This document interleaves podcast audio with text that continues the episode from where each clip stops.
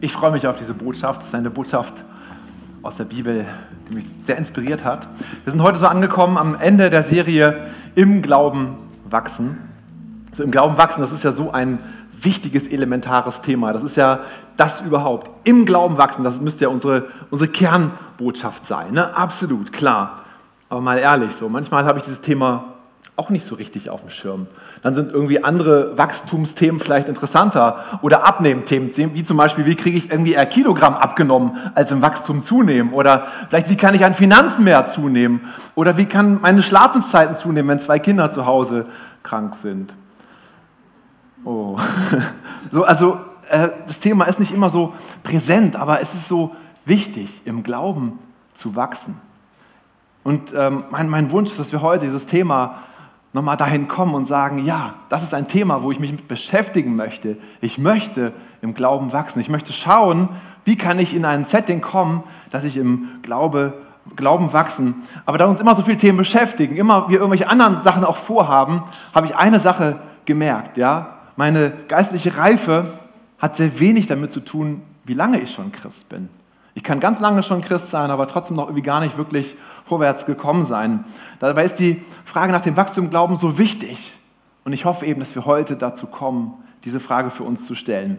Wir haben uns die letzten Wochen einige verschiedene Leute angeschaut ähm, in der, in der Bibel, wie sie im Glauben gewachsen sind. Zum Beispiel Nikodemus. Er hat es ähm, geschafft, er war geistig tot, hat aber von Jesus gehört und wollte unbedingt Jesus erleben. Er wollte mit ihm, ihm einmal sprechen. Und hat sich irgendwie an Jesus drangehängt und ist zu einem ja, geistlichen Kind geworden. Wir haben über Lot gehört, der es irgendwie nicht geschafft hat, über dieses geistliche Kindsein hinauszukommen. Er war immer auf sich fokussiert. Letzte Woche haben wir über Timotheus gesprochen, ein, ein Mensch, der sich unter die Führung von, von Paulus gestellt hat und gewachsen ist und, und größer geworden ist und schließlich selber Gemeinden geleitet hat.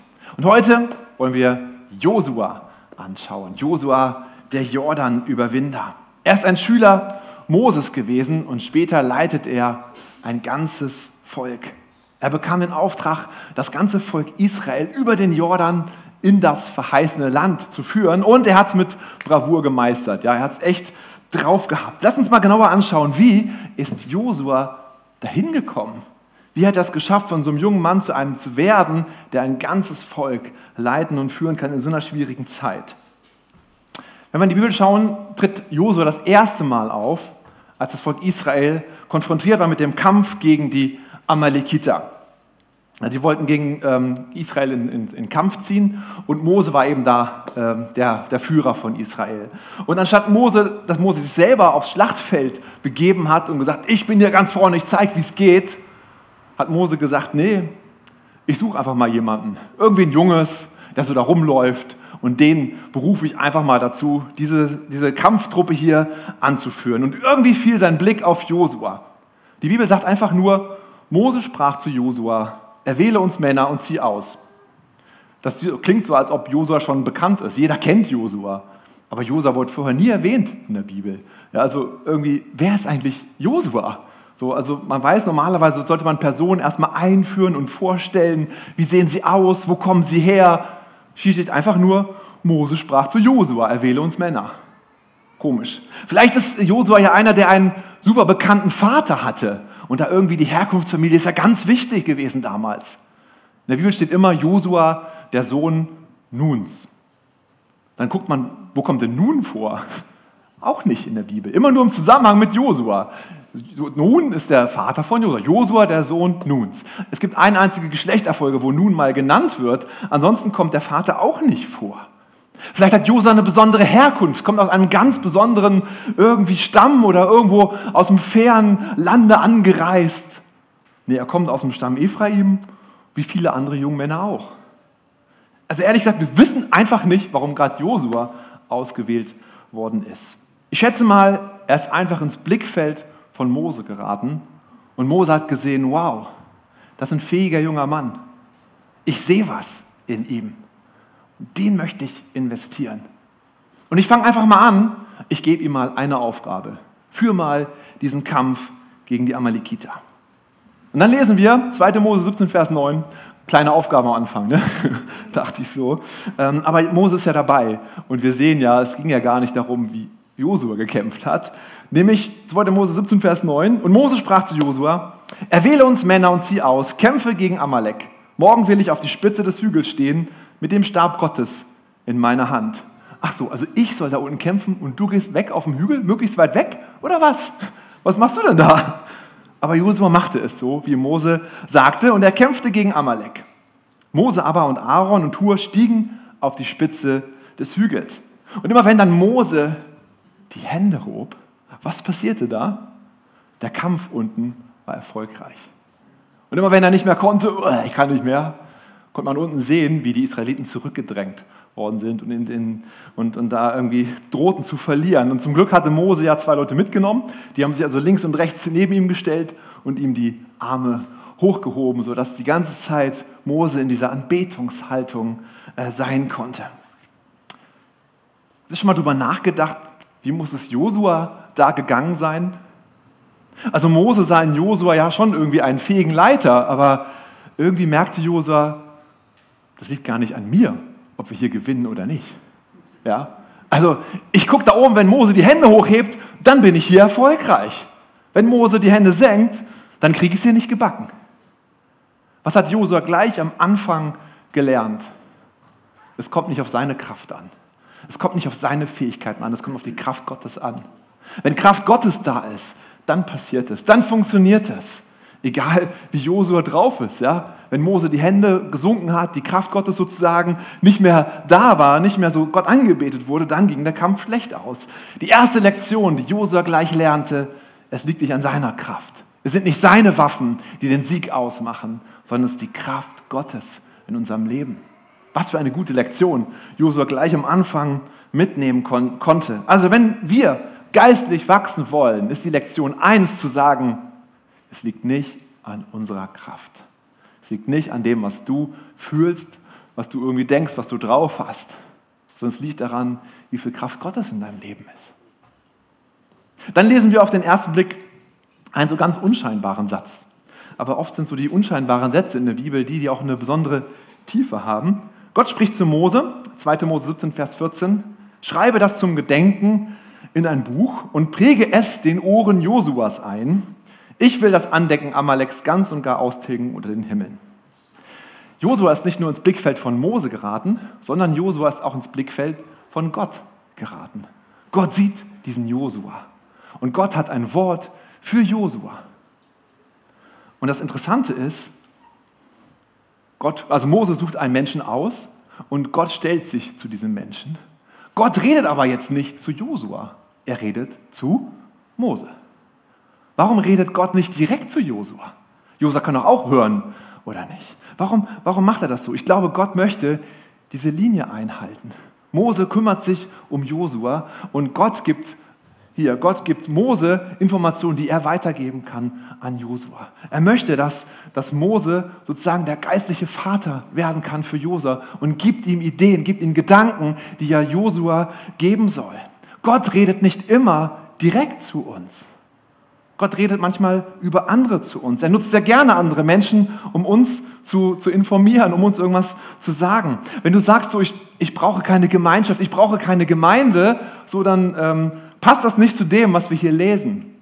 Denn Gott spricht oft mit anderen Personen, die dann, die dann zu dir sprechen werden, so wie hier. Also ohne die Gemeinde würden wir vieles verpassen, was Gott eigentlich gerade vielleicht dir sagen möchte.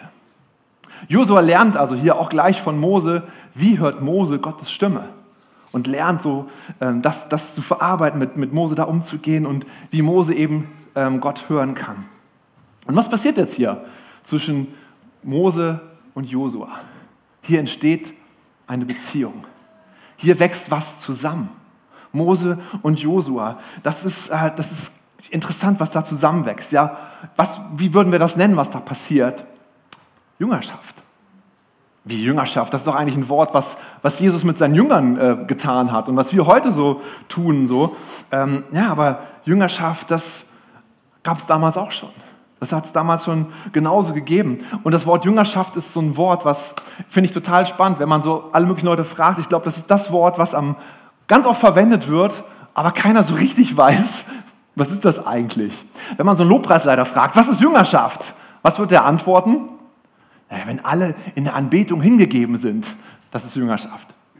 Was wird ein Evangelist sagen, wenn es ums Thema Jüngerschaft geht? Ja, wenn sich ganz viele Menschen zu Jesus bekehren, dann ist es Jüngerschaft.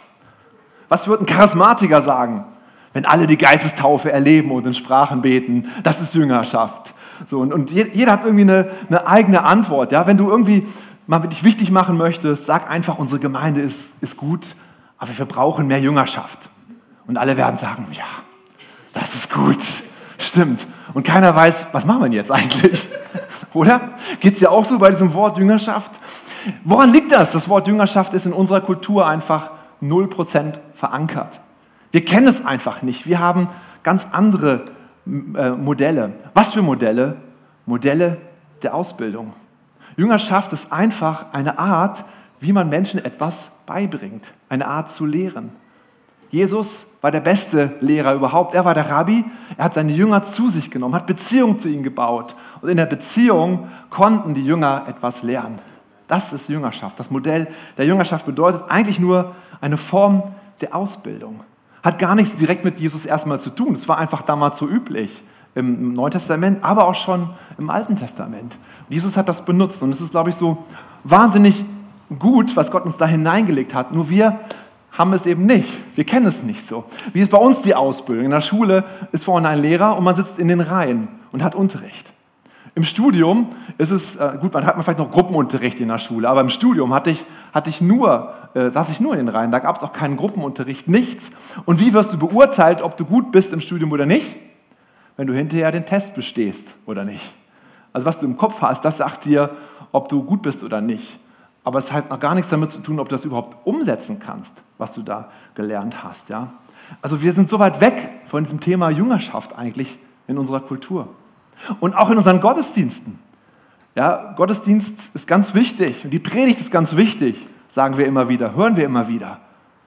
Aber äh, ich stehe hier vorne, ihr sitzt in den Reihen. Wie viel nehmt ihr wirklich mit?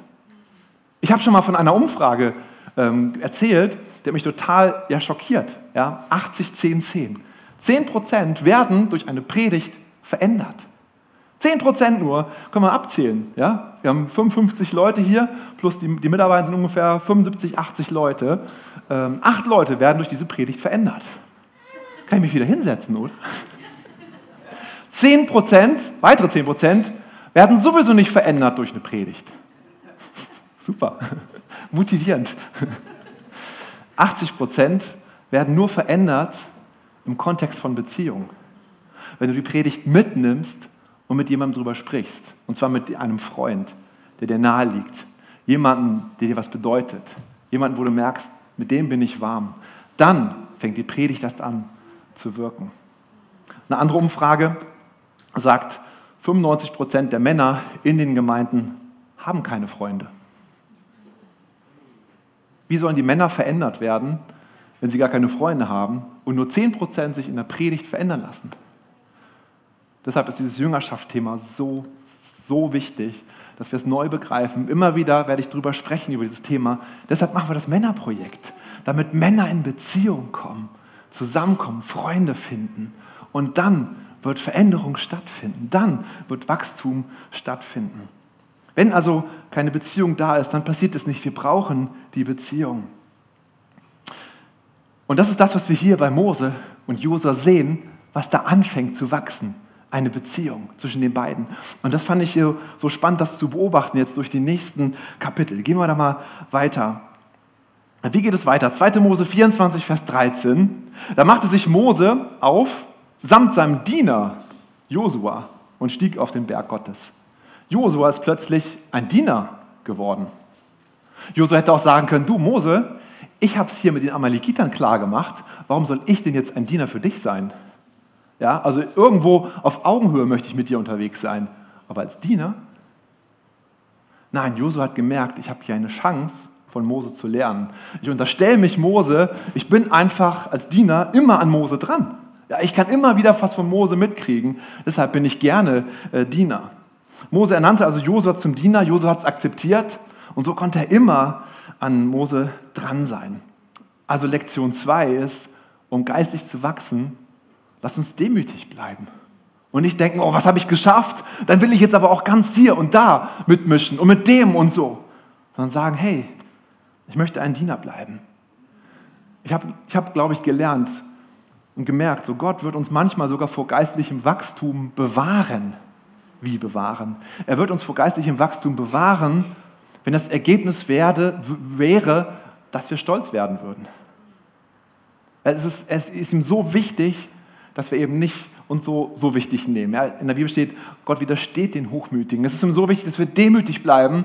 Und wenn wir damit nicht klarkommen, dann bewahrt uns Gott manchmal vor, vor Wachstum, was eigentlich möglich wäre, weil wir damit nicht zurechtkommen werden. Deshalb ist es so wichtig, glaube ich, auch wieder Beziehungen zu haben und Menschen, die dir einfach mal ehrlich spiegeln, wie hast du dich da verhalten? Was, wie hast du das da gemacht? Weil das tut gut, immer wieder mal genordet zu werden ja, und demütig zu bleiben. Meine Frau hilft mir immer dabei. das ist echt richtig stark, ja. Das ist richtig gut. Ähm, kann ich sagen, weil sie gar nicht hier ist. Ach, sie hört zu. Oh nein. Hallo. ich liebe meine Frau. So, und jetzt lesen wir einen Bibelvers, ein bisschen längeren. Ich muss es einfach vorlesen. Es ist so also so begeisternd, ja. Ähm, 2. Mose 33, Vers 7. Mose aber nahm das Zelt und schlug es sich außerhalb des Lagers auf. Mose nahm ein Zelt und schlug es sich außerhalb des Lagers auf. Also sein Zelt hat er da aufgestellt. Ja? Und er nannte das Zelt Zelt der Zusammenkunft. Und es geschah, dass jeder, der den Herrn suchte, zum Zelt der Zusammenkunft hinausgehen musste, das außerhalb des Lagers war. Das war nicht die Stiftshütte, ne? nicht verwechseln mit der Stiftshütte, das kam später. Es war einfach ein Zelt der Zusammenkunft, was Mose da mal so aufgebaut hatte. Und es geschah, wenn Mose hinausging zu dem Zelt, dann stand das ganze Volk auf und jedermann blieb stehen am Eingang des Zeltes und sah Mose nach, bis er in das Zelt hineingegangen war. Und es geschah, wenn Mose in das Zelt hineinging, so kam die Wolkensäule herab und stand am Eingang des Zeltes. Und Gott redete mit Mose. Und wenn das ganze Volk die Wolkensäule am Eingang des Zeltes stehen sah, dann standen sie alle auf und verneigten sich, jeder am Eingang des Zeltes. Und der Herr redete mit Mose von Angesicht zu Angesicht, wie ein Mann mit seinem Freund redet. Und er kehrt wieder ins Lager zurück. Und jetzt kommt ein Satz, der ist unglaublich, ja. Also es ist so, so, so, so hä? Hier steht, aber sein Diener Josua, der Sohn Nuns, der junge Mann, wich nicht aus dem Inneren des Zeltes. Das war Moses Zelt. Das hat er aufgebaut. Nur Mose war da drin. Und du denkst, boah, was für ein heftiges Zelt und Gegenwart Gottes und Wolken und keiner traut sich da nur so am Eingang des Zeltes. Ach so, Josua. Ja, der war die ganze Zeit da drin. Josua wollte die ganze Zeit in Gottes Gegenwart bleiben. Das war ihm das Liebste, das Wichtigste das Allerbeste, was er irgendwie erleben konnte, in Gottes Gegenwart zu sein. Wenn wir geistlich wachsen wollen, lasst uns lieben, in Gottes Gegenwart zu sein. Lasst uns Anbetungszeiten lieben. Lass uns nicht denken, mal gucken, wie mir das Lied gefällt, sondern lasst uns denken, ja, ich bete Gott an. Ich liebe es, in Gottes Gegenwart zu sein. Lass uns immer wieder dahin entscheiden, zu sagen, ich will es lieben, in Gottes Gegenwart zu sein. Es wird uns verändern. Josua hat es verstanden. Dann lesen wir in 4. Mosen 11, Vers 24, ich springe durch das ganze, äh, die ganzen Bü Mose, Mo, Bücher Mose. Äh, da hat Mose 70 Männer zusammengesammelt und dann kam der Geist Gottes auf diese 70 Männer und sie fingen an zu prophezeien, Worte Gottes auszusprechen. Also Mose hat extra diese 70 Männer gesammelt, hat sie extra außerhalb äh, hingestellt, so ihr sollt jetzt hier prophezeien. Was passierte dann? Zwei Männer waren noch im Lager und die fingen auch plötzlich an zu prophezeien. Was soll das denn? Ja, Mose hat doch extra die 70 Leute dahingestellt, da sollen sie prophezeien, das ist jetzt meine Ordnung hier. Und dann fingen da nochmal zwei Leute an zu prophezeien. So, was, was passiert denn da? Das geht ja gar nicht. Und dann lesen wir 4. Mose 11, Vers 28, wieder was von Josua. Da ergriff Josua, der Sohn Nuns, der Moses Diener war, von seiner Jugend an, das Wort und sprach, Mose, mein Herr, wehre ihnen. Also Josa merkt, das funktioniert nicht, so soll es eigentlich gar nicht sein. Da war doch eine Ordnung, die haben sich nicht dran gehalten. Mose sprach zu ihm, eiferst du für mich?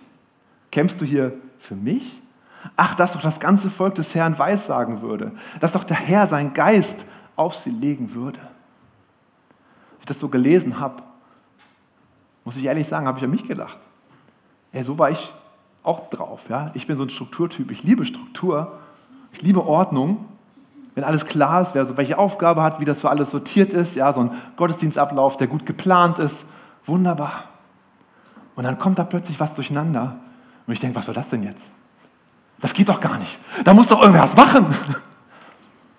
Und so bin ich früher vielleicht auch manchmal zu Matthias gegangen, habe gedacht, das müssen wir doch hier.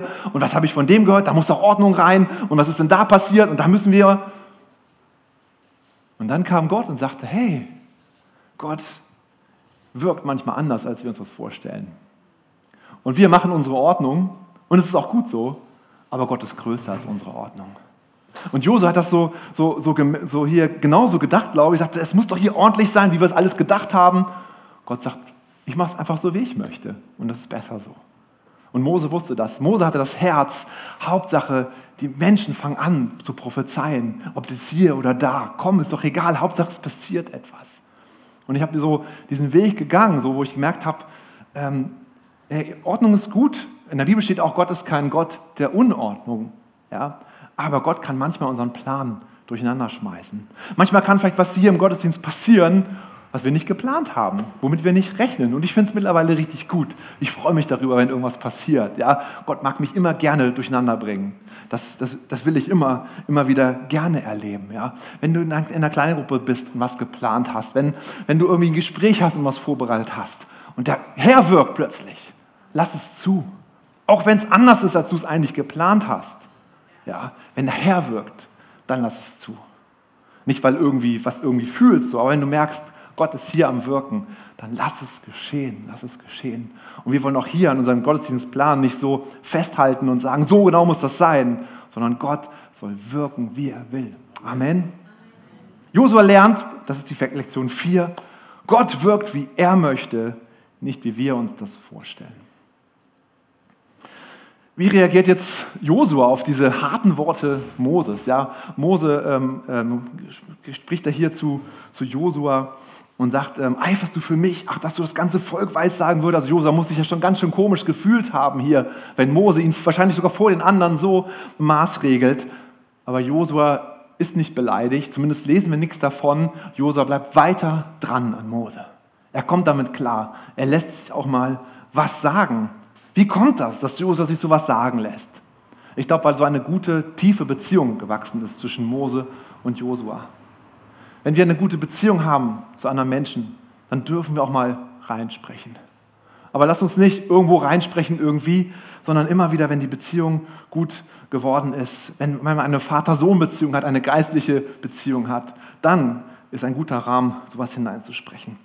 Schließlich einige Zeit später standen sie dann vor dem verheißenen Land Kanaan.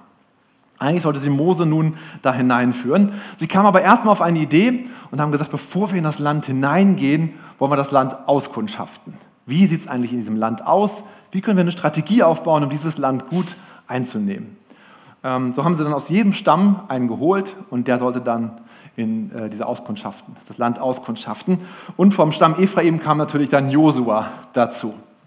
Und hier ist schon wieder so ein kleiner Satz, der total faszinierend ist.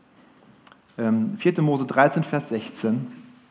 Also bevor sie ausgesendet worden sind, diesen Kundschaftsdienst zu machen, steht hier, aber Hosea, hä, wer ist denn Hosea? Der Sohn Nuns, hatte noch einen Bruder, der Josua? Nein, nur Hosea, dem Sohn Nuns, gab Mose den Namen Josua. Josua hieß eigentlich vorher Hosea. Hosea heißt, er rettet. Er kann irgendwer sein, das kann Gott sein, aber es kann auch Josua sein. Und Gott, äh, Mose spricht zu ihm hinein und sagt, ich gebe dir einen neuen Namen, der ist, heißt Josua, das heißt, der Herr rettet. Ich spreche in dich Identität hinein. Ich sage, durch dich wird der Herr retten. Aber nicht du bist der, der rettet, sondern Gott ist der, der rettet. Hey, wenn wir an Menschen dran sind, ja, lasst uns in sie Identität hineinsprechen. Was Mose hier getan hat als geistlicher Vater, da, da kriege ich eine Gänsehaut, wie er mit Josua umgegangen ist, ja? wie er ihn gefördert hat, wie er ihn motiviert hat, wie er ihn aufgebaut hat, wie er ihm einen Namen gegeben hat. Hey, durch dich wird Gott retten. Gott hat einen Plan für dich. Lass uns in Menschen Dinge hineinsprechen, die wir sehen. Oft sehen wir wirklich was für Menschen, aber wir trauen uns das gar nicht, das auszusprechen. Lass uns Menschen ermutigen. Lass uns zu unseren Leuten, die wir, denen wir Kontakt sind, fragen, was hat Gott vorbereitet für ihn und hineinsprechen. Die zwölf Kundschafter kamen schließlich zurück und berichteten, dass es so ein super großartiges Land ist, aber ah, sehr, sehr schwierig. Die Bewohner sind sehr stark und sie haben es mit der Angst zu tun bekommen. Sie kamen sogar auf die Idee, neue Anführer zu wählen und dann auch wieder nach Ägypten zurückzugehen in die Sklaverei, weil sie so eine Angst hatten, dass sie im Land Kanaan vernichtet werden. Und jetzt lesen wir wieder von Josua. Und Josua, der Sohn Nuns, und Kaleb, der Sohn Jephunes, die auch das Land erkundet hatten, zerrissen ihre Kleider und sie sprachen zu der ganzen Gemeinde der Kinder Israels, das Land, das wir durchzogen haben, um es auszukundschaften, ist ein sehr, sehr gutes Land. Wenn der Herr Gefallen an uns hat, so wird er uns dieses Land bringen und es uns geben. Josua hat gelernt, was Gott kann. Er merkt, es kommt nicht auf seine Kraft an, sondern auf die Kraft Gottes. Lektion Nummer eins hat er wirklich gelernt. Ein Land, in dem Milch und Honig fließt. Seid nun nicht widerspenstig gegen den Herrn und fürchtet euch nicht vor dem Volk dieses Landes, denn wir werden sie verschlingen wie Brot. Cool. Ihr Schutz ist von ihnen gewichen, mit uns aber ist der Herr. Fürchtet euch nicht vor ihnen. Und nach so einer Ansprache wäre ich begeistert. Ich würde sagen, Josua, come on, ich folge dir. Was macht das Volk Israel? Vers 10. Da sagte die ganze Gemeinde, dass man sie steinigen solle. Die Bibel ist schon echt, echt krass, oder? Lektion 5 für Josua ist, nicht zu schauen, was vor Augen ist, sondern das zu schauen, was Gott vorbereitet hat. Ja. Josua sieht hier über diese schwierigen Leute, die da sind im Land Kanaan hinweg und sieht, Gott hat uns doch hier was verheißen und das wird geschehen, auch wenn Riesen vor mir sind. Wenn du Riesen in deinem Leben hast, ja, und denkst, das kann nicht sein, Gott kann es möglich machen. Gottes Möglichkeiten sind einfach größer. Und so war Josua dann 40 Jahre mit Mose unterwegs. 40 Jahre diese Jüngerschaft, die er mit Mose erlebt hat. Und so wurde er aufgebaut und aufgebaut und hat so viel lernen können. Und dann am Ende enden wir dann. Und der Herr sprach zu Mose, nimm dir Josua, den Sohn Nuns, ein Mann, in dem der Geist Gottes ist, und lege deine Hand auf ihn Stelle ihn vor die ganze Gemeinde und dann berufe ihn. Und Mose rief Josua und sprach zu ihm vor, vor den Augen von ganz Israel, sei stark und mutig, denn du wirst mit diesem Volk in das Land kommen, das der Herr ihren Väter zu geben geschworen hat. Und du wirst es ihnen als Erbe austeilen. Der Herr aber ist es, der selbst vor dir hergeht. Er wird mit dir sein und wird dich nicht aufgeben, noch dich verlassen. Fürchte dich nicht und erschrick nicht. Was für ein geistlicher Vater ist dieser Mose geworden. Wenn wir das lernen wollen, wie es, was es bedeutet, geistliche Eltern zu sein, lass uns Mose anschauen, wie er es gemacht hat. Wie er, in, wie, wie er wieder hier zu Josua hineingesprochen hat. Der Herr wird mit dir sein. Sei stark und mutig. Sei stark und mutig. Wow. Und nun kommt der Moment, bisher hat Gott ja immer zu Mose gesprochen. Jetzt ändert sich's. Josua 1, und es geschah nach dem Tod Moses, des Knechtes des Herrn, da sprach der Herr zu Josua. Jetzt hat es geändert. Jetzt ist Josua der, der an Gott dran ist. Und Josua ist dann der, der es dann entsprechend weitergibt an den Nächsten. Moses ist dann zu Gott hochgekommen ins Himmelreich. Ja. Josua ist jetzt hier und Josua gibt es jetzt weiter an den Nächsten, was er Gott hört. Das ist auch Jüngerschaft. Ja. Dass wir den, den wir ausbilden, der dann uns dran ist, selber anfängt, auch Rabbi zu werden für den Nächsten. So wie Josua jetzt einer geworden ist, der weitergibt für die Nächsten und Gottes Reden weiter, weiter, weitergibt. Und am Ende vom Buch Josua dann lesen wir diesen Vers, ich aber um mein Haus, wir wollen dem Herrn dienen. Josua ist bis zum Ende ein Diener geblieben als geschafft. Trotzdem, was er alles geschafft hat, trotzdem, was er alles aufgebaut hat, dass er seinen Auftrag erfüllt hat, er ist am Ende immer noch ein Diener geblieben. Und das ist so gut. Er hat es geschafft, demütig zu bleiben. Und das ist so, so wichtig, dass wir da uns nicht verzetteln. Josua ist also von einem jungen Mann zu einem echten Mann Gottes geworden, der, der geistlicher Vater und, und äh, geistliches Elternteil sozusagen geworden ist, hat das Volk über den Jordan in das verheißene Land gebracht. Ich denke, vor allem hat er es hingekriegt, weil er so einen guten Rabbi hatte. Er hatte Mose als den, der ihn an, äh, angeleitet hat. Äh, Jose hat gelernt, es kommt auf die Kraft Gottes an. Es kommt darauf an, demütig zu bleiben. Es kommt darauf an, die Gegenwart Gottes zu lieben. Es kommt darauf an, Gott wirkt, wie er möchte, dass wir nicht in unseren Sachen festhalten. Und es kommt darauf an, nicht zu schauen, was vor unseren Augen ist, sondern das, was Gott vorbereitet hat. Nun hat natürlich nicht jeder von uns diesen Luxus, einen Mose zu haben, der ihm vorsteht. Ja, hätte ich gerne, habe ich nicht. Okay, aber ich habe auch nicht den Auftrag, ein ganzes Volk über den Jordan zu bringen. Das ist ganz beruhigend. Aber schauen wir uns mal Lot an. Er hätte eigentlich Abraham als jemanden nehmen können, wo er sagt, von dem will ich lernen. Der ist doch großartig, ja? Aber hat er nicht gemacht. Es kommt gar nicht so darauf an, was für starke Typen wir uns als Vorbild nehmen oder als Rabbin nehmen. Es kommt nur darauf an, dass wir in diese Beziehung hineingehen, dass wir Freundschaften aufbauen. Darauf kommt es an, dass wir in die Beziehung hineingehen und sagen, hey, ich möchte von dir lernen. Und es geht nicht darum, dass du was leisten musst. Es geht darum zu entdecken, was Gott für dich schon vorbereitet hat. Es geht darum zu entdecken, auch welche Person um dich herum Gott schon gepflanzt hat. Da ist einer schon bereit, eigentlich für dich da zu sein und ein geistlicher Vater oder geistlicher Mutter zu werden. Davon bin ich überzeugt. Gott hat das vorbereitet. Fang an, darüber nachzudenken. Wie können wir uns gegenseitig so vernetzen? Wo kann ich in jemanden auch investieren? Wo kann ich gucken, so, wo ist vielleicht jemanden, der, dem ich einfach mal ein bisschen zur Seite stehen kann? Ich bin jetzt hier nicht der Mose oder so, kein Problem. Ganz entspannt. Es kommt gar nicht so darauf an, wie gut du unterwegs bist. Es kommt darauf an, dass du Beziehungen anfängst zu bauen. Das ist das Wichtige. Lass uns nochmal diese Übersicht anschauen ähm, von diesen einzelnen äh, Jüngerschaftsstufen.